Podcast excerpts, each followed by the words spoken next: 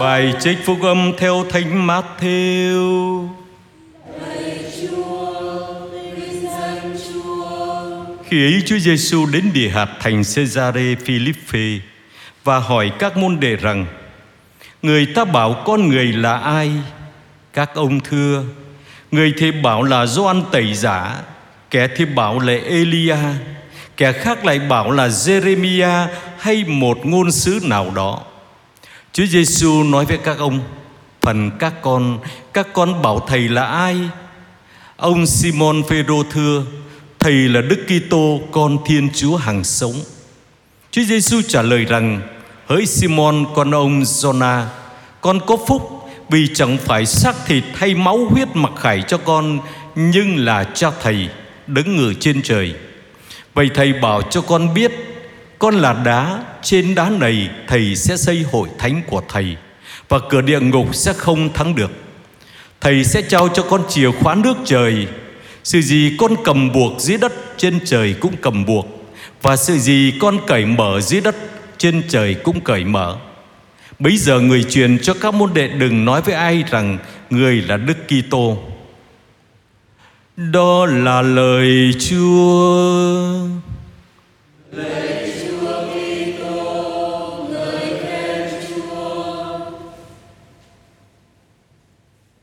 Kính thưa quý ông bà anh chị em, đặc biệt quý vị không thể đến tham dự thanh lễ trực tuyến, có thể đang nằm trên giường bệnh, có thể đang chăm sóc các bệnh nhân. Lời Chúa hôm nay trong bài đọc sách ngôn sứ Isaiah Thiên Chúa đã tuyển chọn Eliakim con trai Hesia để trao chìa khóa vương quyền chăm sóc nhà Israel. Và lời Chúa trong bài đọc của Thánh Matthew về việc Thiên Chúa một cách nào đó đã tuyển chọn Phêrô để trao chìa khóa cho ông chăm sóc dân Thiên Chúa là hội thánh, là mỗi người chúng ta.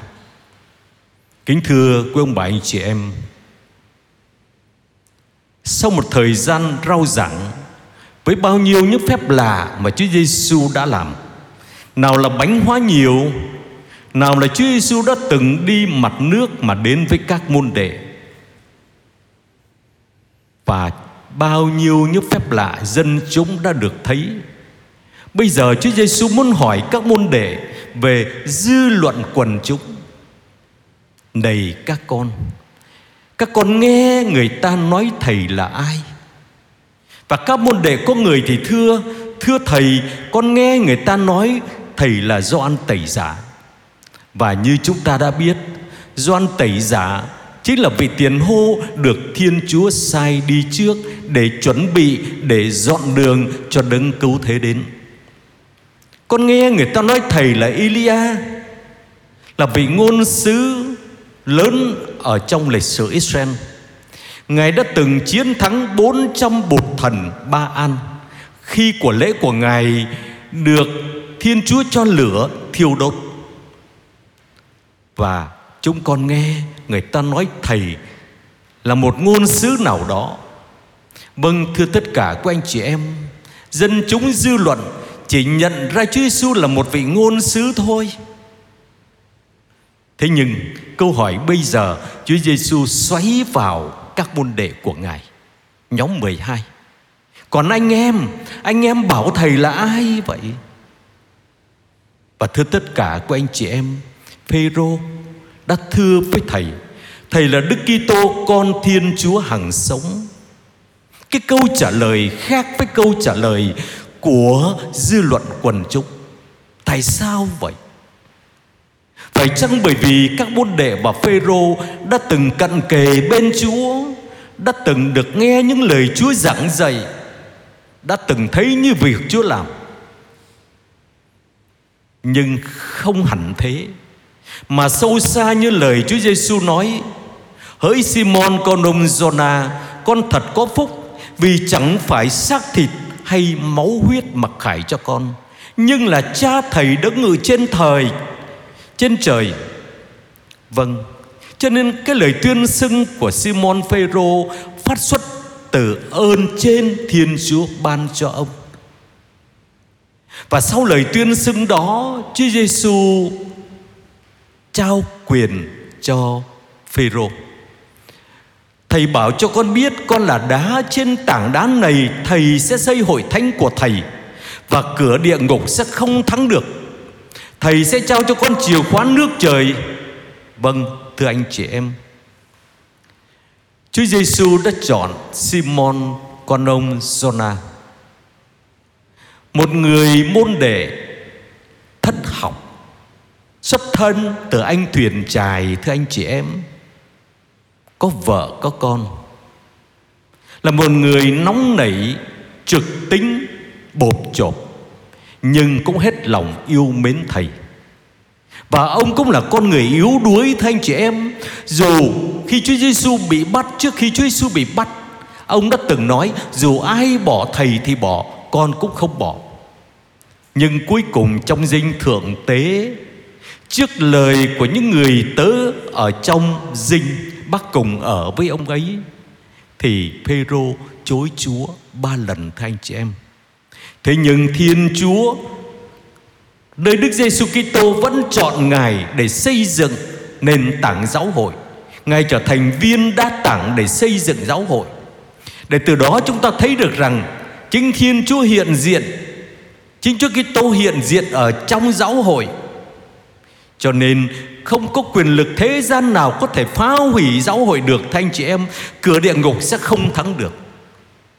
Chảy dòng lịch sử hai ngàn năm, Từ Phêrô, vị giáo hoàng tiên khởi, Cho đến Đức Thánh Cha Francisco Là vị giáo hoàng thứ 266 Giáo hội đã trải qua biết bao những thăng trầm từ bên trong giáo hội, từ bên ngoài giáo hội. Nhưng giáo hội của Chúa vẫn đứng vững, bởi vì chính Chúa thiết lập. Chúng ta xác tin rằng giáo hội sẽ hoàn thành sứ mạng mà Thiên Chúa đã trao. Đức Kitô sẽ trở lại trong ngày vinh thắng. Chúng ta tin như vậy cho nên chắc chắn không có quyền lực thế gian nào có thể phá hủy được giáo hội của chúng ta. Và sau cùng thưa tất cả các anh chị em, khi tuyển chọn Phêrô, Chúa trao quyền cho ông. Ông trở thành vị đại diện của Chúa Kitô ở trần thế này. Ông có quyền. Sự gì dưới đất anh cầm buộc thì trên trời cũng cầm buộc. Điều gì dưới đất anh tháo cởi thì trên trời cũng sẽ tháo cởi. Chúa ban toàn quyền cho Simon Phêrô để dẫn dắt giáo hội, để dạy dỗ giáo hội. Nhưng mà để làm sao có thể chu toàn trách nhiệm chăm sóc đoàn chiên? Thưa quý anh chị em, nhớ lại ở bên bờ hồ Tiberia sau mẻ cá 153 con. Và sau khi Chúa dọn bữa ăn sáng cho các ông. Chúa bắt đầu khều Simon Pedro. Này Simon con ông Jonah Lần thứ hai Chúa gọi ông với cái tên cúng cơm Và đích danh là con của ông Jonah Để phân biệt với một người tông đồ khác là Simon nhiệt thành. Anh có yêu mến thầy hơn các anh em này không? Thưa thầy, thầy biết rõ mọi sự Thầy biết con yêu mến thầy. Lần thứ hai và lần thứ ba Chúa cũng nói vậy. Và sau mỗi lần Chúa đều bảo, Chăm sóc đoàn chiên của Thầy. Vì vậy, để có thể chu toàn trách nhiệm chăm sóc đoàn chiên, Thì điều kiện ắt có và đủ để anh thi hành, Đó là tình yêu của anh đối với Thầy. Cho nên chiên của Thầy là chiên của anh. Anh trở thành người mục tử mà Thầy ước mong. Vâng thưa tất cả của anh chị em vì vậy không thể chăm sóc đoàn chiên chu toàn trách nhiệm Nếu không có một tình yêu gắn bó sâu xa với Thầy. Bởi vì biết bao nhiêu mục tử ở trong lịch sử của Israel Những kẻ chăn chiên nhưng lại là những kẻ chăn thuê. Sữa chiên nó uống, lông chiên nó xén. Nhưng khi gặp nguy hiểm bỏ đoàn chiên. Còn người mục tử nhân lành như chút là hằng ước mong Thì sẵn sàng thí mạng sống mình cho đoàn chiên như chính thầy. Và nếu chúng ta đọc tiếp trình thuật của thánh Gioan đó, Là sau đó Chúa Giêsu bảo rằng ngày xưa anh còn trẻ, anh đi đâu thì tùy, Nhưng anh về già người ta sẽ dẫn anh tới nơi anh chẳng muốn. Chúa Giêsu muốn nói ông sẽ phải chết cách nào, Để rồi cuối cùng cũng bị bác thánh giá Đến hí trường Coliseum Và bị treo ngược trên thánh giá. Vâng Thưa anh chị em Qua lời Chúa hôm nay tôi muốn gợi lên vài câu hỏi Để anh chị em suy nghĩ. Chúng con sẽ hỏi mỗi người chúng ta Này anh, này chị, này ông, này bà Là những người đã tin đạo, đã rửa tội Nhiều khi từ tấm bé Bảo thầy là ai? Câu trả lời của anh chị em thế nào? Cũng sẽ dễ dàng trả lời Thầy là Đức Kitô con Thiên Chúa hằng sống nhưng nếu một người ngoại đạo hỏi, Này anh, này chị, tôi nghe nói anh chị là người công giáo, Vậy tôi hỏi anh chị, ông Giêsu là ai? Anh chị biết trả lời không? Nhiều khi Thiếu kiến thức giáo lý Cho nên cứng học luôn. Thế nhưng thưa anh chị em, Ơn gọi mỗi người chúng ta, Cách chung là ơn gọi làm người, Làm con Chúa, Là người kê tố hữu và để sống ơn gọi đó, Chúa mời gọi mỗi người chúng ta Trong bậc sống. Tu trì dân hiến Như các linh mục tu sĩ. Hoặc sống đời sống giáo dân như anh chị em. Vậy thì là linh mục tu sĩ nam nữ Là anh chị em giáo dân. Chúng ta cũng vẫn có hai vai trò. Vai trò thứ nhất là con chiên. Vậy thì liệu là con chiên, Chúng ta có phải là con chiên ngoan của giáo hội không? Có sẵn sàng vâng phục giáo hội, Những giáo huấn của giáo hội? Sẵn sàng vâng phục Đức Thánh Cha không? Và thưa anh chị em, Vai trò thứ hai, Chúng ta cũng được chia sẻ Sứ mạng chăm sóc đoàn chiên. Đoàn chiên của chúng tôi là anh chị em. Đoàn chiên của anh chị em Là những người thân yêu trong gia đình của mình. Đoàn chiên của anh, của chị là cha, là mẹ. Thì đoàn chiên của anh, của chị là con của anh chị đó ở ngoài xã hội, anh là doanh nhân, thì đoàn chiên của anh là những người thuộc quyền công nhân của anh. Anh là cô giáo dạy trẻ, thì đoàn chiên của cô, của thầy là học trò của cô, của thầy. Và đặc biệt, những người đang chăm sóc những người bệnh trên giường.